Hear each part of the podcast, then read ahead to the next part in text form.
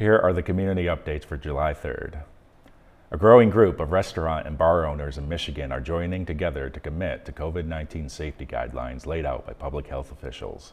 Called the Michigan Restaurant Promise, the coalition of over 200 owners and counting will follow the guidelines set forth by the state of Michigan, local health departments, and the CDC.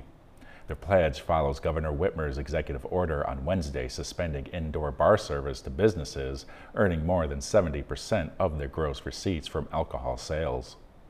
Dozens of Grand Rapids area owners are part of the group, including those who own Brewery Vivant, Donkey Taqueria, El Granjero Mexican Grill, HopCat, Speakeasy Lounge, and more.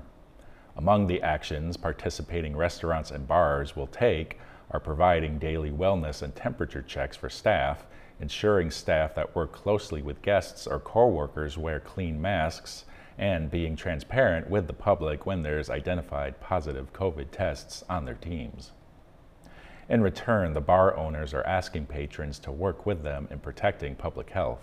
Among actions requested of patrons are staying home if sick, wearing a face covering when entering and exiting establishments and when using the restroom, and maintaining proper physical distancing.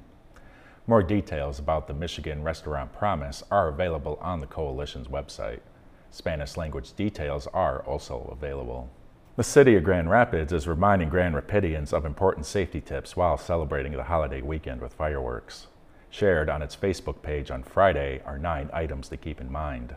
Among the items are not allowing young children to play with or ignite fireworks, lighting fireworks one at a time and quickly moving back, and dousing fireworks that are done burning with plenty of water from a bucket or hose before being disposed.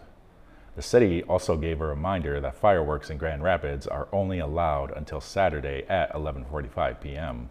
They're also not allowed on any public lands such as streets, sidewalks, parks, and schools. With fireworks being set off across the area over the weekend, the Kent County Animal Shelter is encouraging pet owners to take precautions to help animals cope. 7 fireworks tips for dogs and cat owners are keeping pet indoors during fireworks to prevent them from running away, make sure pets have access to a comfortable place to hide, and muffling the sounds of fireworks by closing all windows and doors. The full list of tips is available in a Tuesday statement from the Kent County Health Department. A Spanish language version is also available.